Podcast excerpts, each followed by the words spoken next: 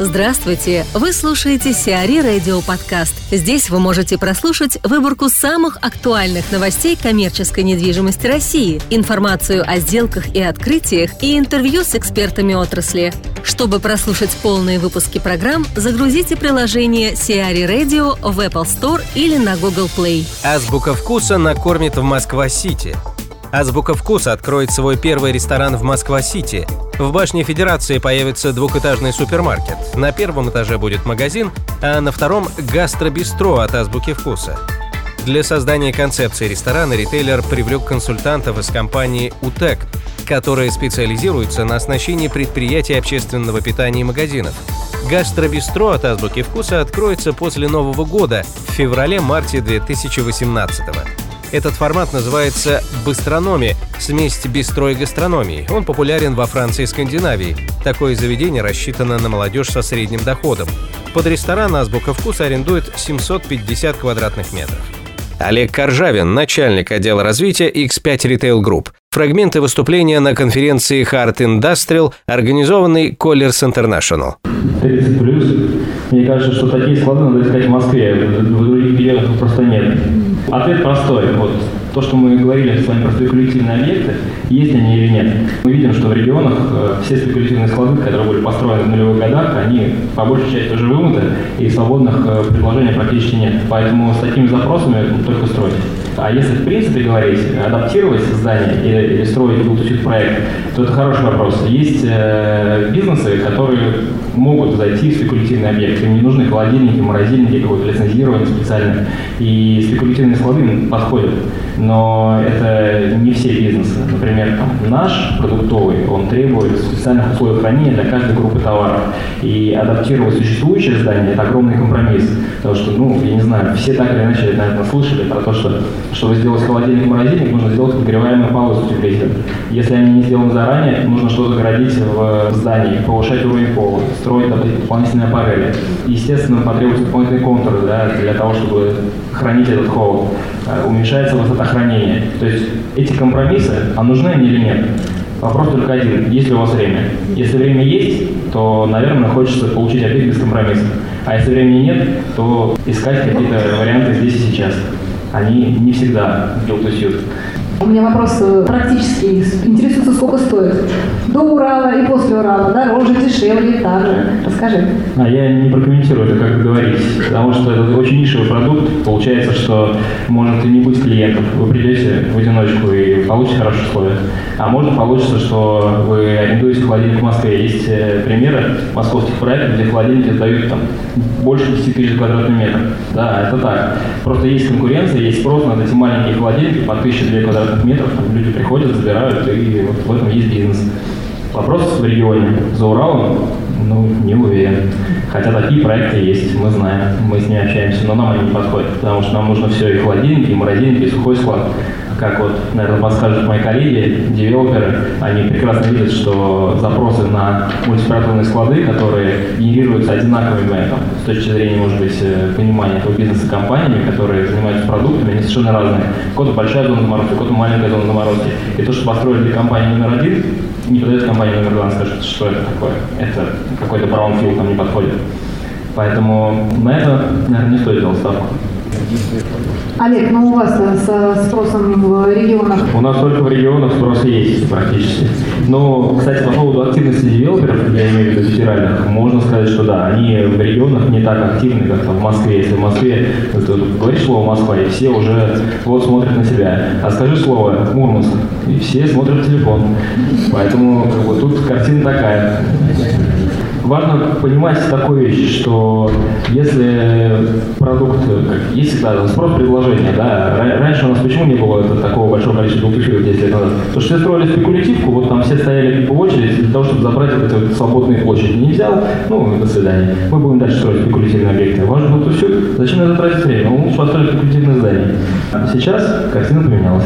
Сейчас уже очереди нет, э, люди строят спекулятивно, спекулятивно build строят в регионе, регионах. И э, на самом деле, кроме федеральных девелоперов, тех, о которых мы сейчас говорим, и федеральных больших инвесторов, про которых мы говорим, надо не забывать о том, что есть э, региональный бизнес, есть какие-то региональные люди, которые там, вот в этой своем регионе имеют и строительные мощности иногда, административный ресурс, и они готовы выступать строителями, инвесторами и владеть этим объектом, не пытаясь его потом продать кому-то из больших банков.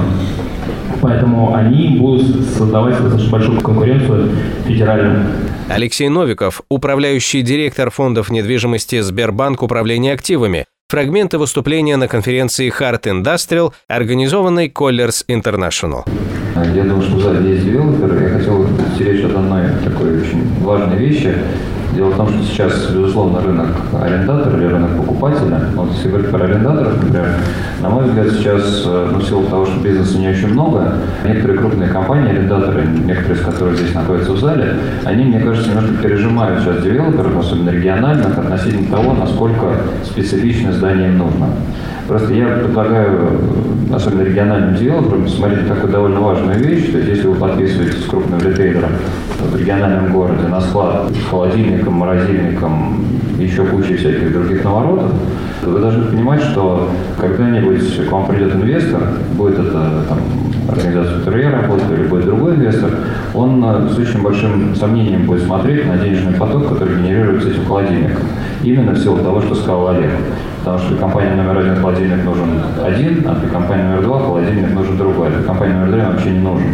И поэтому здесь есть довольно серьезная ловушка, с которой я регулярно вижу, потому что смотрю много объектов в регионах, когда люди подписывают высокую очень арендную ставку, инвестируют кучу денег в улучшение склада под арендатора, при этом подписывают договор с брейк-опшеном там, через 3-5 лет, например. Ну, пускай через 5 лет. Но, понимаете, за 5 лет склад не окупится, точно. То есть нет таких цен сейчас. Соответственно, ситуация в том, что э, можно денежный поток, который генерится холодильником, разделить на две части. То первый – это обычный сухой склад, который в случае чего ты уберешь и сдашь кому-то еще по какой-то понятной, более-менее прогнозируемой рыночной ставке. И есть вторая часть – это часть, которую ты платишь за вот эту специализацию.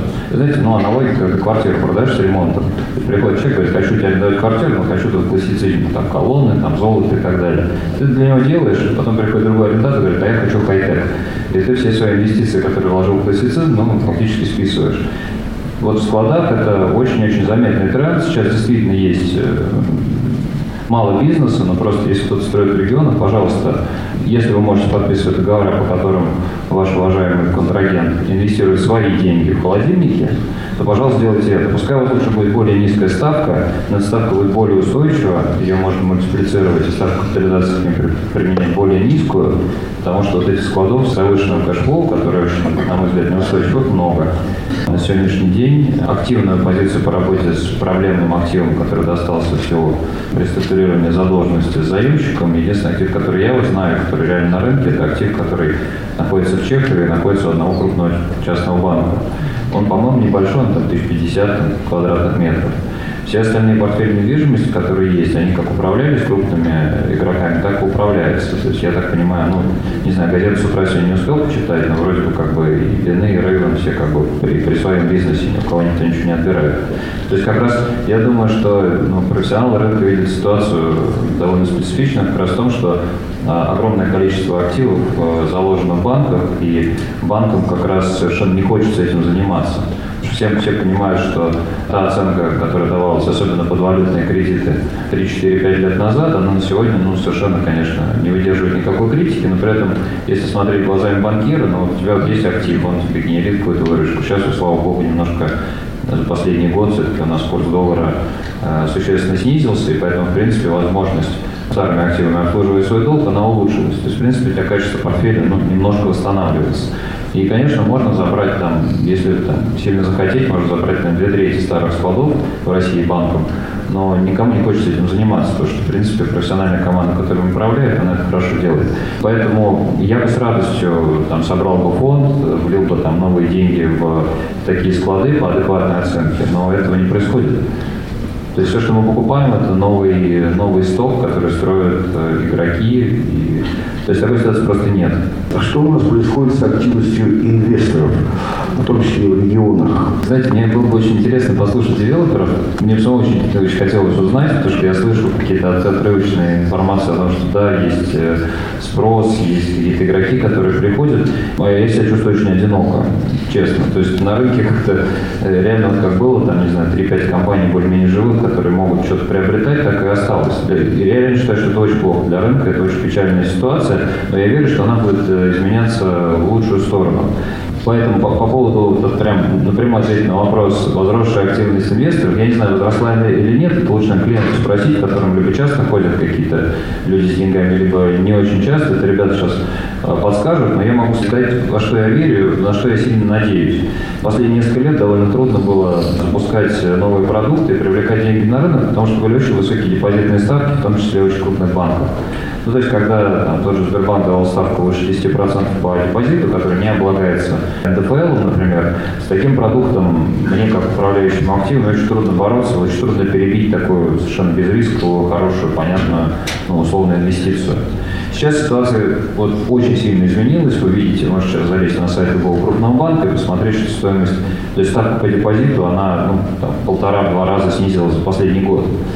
А, это означает то, что, в принципе, мы получаем, и, вот, например, по опыту нашей компании могу сказать, что в целом у нас в этом году пришло под управление компании а, в 4, если не в 5 раз больше денег, чем в прошлом.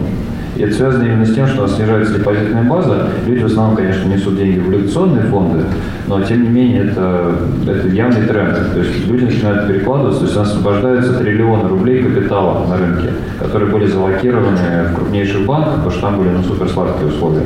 Сейчас капитал в, той или иной, в том или ином виде будет приходить на рынок, и вот я вижу, что это очень хороший тренд, это дает мне а, основание прогнозировать, что в следующем году мы можем вполне, если не будет каких-то серьезных политических катаклизмов, я думаю, что мы сможем увидеть существенное, там, достаточно достойное снижение ставки капитализации, увеличение активности, и там, через год, например, если мы здесь встретимся, действительно будет конкуренция.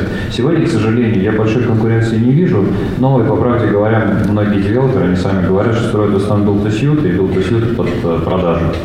Если не считать строительство недвижимости своим хобби и там, занятием, которым просто нравится заниматься, то если, если все-таки задуматься о том, построил и что дальше с этим сделать, то надо понимать, что в регионах э, примитивно, немножко выше ставка капитализации. Выше она не потому, что вредные покупатели, а потому что если тебе предлагают объект ну, в том же упомянутом Мурманске, и там X5 Retail Group даже посидит, проарендует, и даже там выйдет из договора тогда, когда это будет нужно. Если раньше не появится директор по логистике, он не скажет, вы знаете, Мурманск, что-то что я передумал, что-то мне больше не нравится Мурманск, хочу теперь э, Хабаровск теперь хочу. Вот, то есть даже если все будет хорошо, то этот объект все равно кому-то надо продавать. И если вы посчитаете, что цена строительства примерно такая же, а то и выше, потому что она составляет все половина не производится в регионах стройматериалов, там реально из центра надо все тащить, но, к сожалению, страна у нас такая. Вы добавите к этой и так не низкой ставке капитализации еще и увеличите на 1%, то получается, что это э, единственный интерес, то есть реально для нормального крупного бизнеса это не, не интересно. Э, то есть и остается играть с теми ребятами, которые ну, в регионах объективно ситуация гораздо сложнее, чем в Москве. То есть для многих людей, ну, если ты хочешь что-то делать у себя в регионе, активности бизнеса нет, и единственная как бы вообще идея, куда можно утилизировать свои мощности, потому что начали закрыть строительную компанию свою, либо все это что-то строить, это, не знаю, взять этот объект, построить для крупного уважаемого ритейлера. Другой вопрос, что ты потом совершенно не знаешь, как его продавать, потому что я видел много проектов, когда у людей представление о том, что ну, их актив стоит существенно выше, и когда даже московские консультанты приезжают со своими там тетрадками, что вот у нас ставка капитализации, люди говорят, не-не, ребят, вы чего? У нас тут, я тут, понимаешь, сердце вложил все свои деньги, ну, не готов я продавать по той как бы, мизерной цене, которую вы предлагаете. То есть играть с теми, кто, ну, для кого это не системный э, бизнес, а для тех, у кого это бизнес такой пенсионный, например. Таких очень много. Ну и пытаться, грубо говоря, играть с теми, кто послабее. Просто я еще раз предупреждаю, как я второй раз об этом говорю, пожалуйста, ребята, тяжелая сейчас ситуация, конечно, но лучше, лучше чего-то не делать неправильного, чем сделать что-то просто ради того, чтобы сделать. Так получилось, что я в какой-то момент смотрел на проект именно вот мелкой нарезки, и э, по моей просьбе там, команда профессионально сделала очень хорошее исследование. Вот поделюсь своим наблюдением, может быть, у кого-то есть другое мнение. Мелкая нарезка, она очень хорошо работает, может генерить отличный доход, при условии, что она расположена в тех местах, где исторически уже э, лоцируется э, в настоящий момент бизнес. То есть, если есть промзона, например, где-нибудь в Москве, то ты если там открываешь маленький даже парк, пускай у тебя маленький участок, там 2-3 гектара, ты там можешь сделать мелкую нарезку, и тебе придут соседи потому что люди там исторически работают, обычно все-таки малый бизнес, отличается от крупного. Если в крупном бизнесе директор по логистике смотрит на всю страну, ему как бы, ну, более-менее без разницы, там, ну, ему глобально важно, в каком направлении будет склад, но будет он там 20 километров, 30, там, 25, это не так критично. А если человек всю жизнь, все, вся его, там, не знаю, семья, родственники работают какой-то конкретной локации в городе, в промзоне, и клиентская база вся там тоже находится, и люди все привыкли там работать. Выдирать людей из, из этой зоны очень тяжело. Поэтому мне кажется, что интересно очень, какой будет опыт у ПНК с точки зрения мелкой нарезки, но то, что я вижу, что мелкая нарезка хорошо работает по тем уже, уже конкретным бизнесовым локациям, и вот мелочевка не едет там дальше 5 километров от того места, где она сидит, а все-таки большие логистические индустриальные парки, они для больших логистических индустриальных клиентов. Акционер «Магнита» инвестирует в молоко. Тамбовский губернатор Александр Никитин и совладелец розничной компании «Магнит» Алексей Богачев подписали соглашение. За 20 миллиардов рублей в области будет создано вертикально интегрированное производство молока и молочных продуктов. Богачев инвестирует в строительство молочных ферм на 40 тысяч голов и завода сыра и другой молочной продукции. Проектная мощность производства сырого молока составит 350 тысяч тонн в год, переработки 1000 тонн в сутки. Богачев владеет тремя процентами розничной сети «Магнит». Также ему принадлежит банк «Система». Сиари Радио. Эксклюзивные рубрики «За и против», «Ноу-хау», «Ремейк», «Новые форматы». Слушайте в полных выпусках программ в приложении Сиари Radio. Приложение доступно в Apple Store и на Google Play. Более подробная информация на сайте siari.ru slash radio.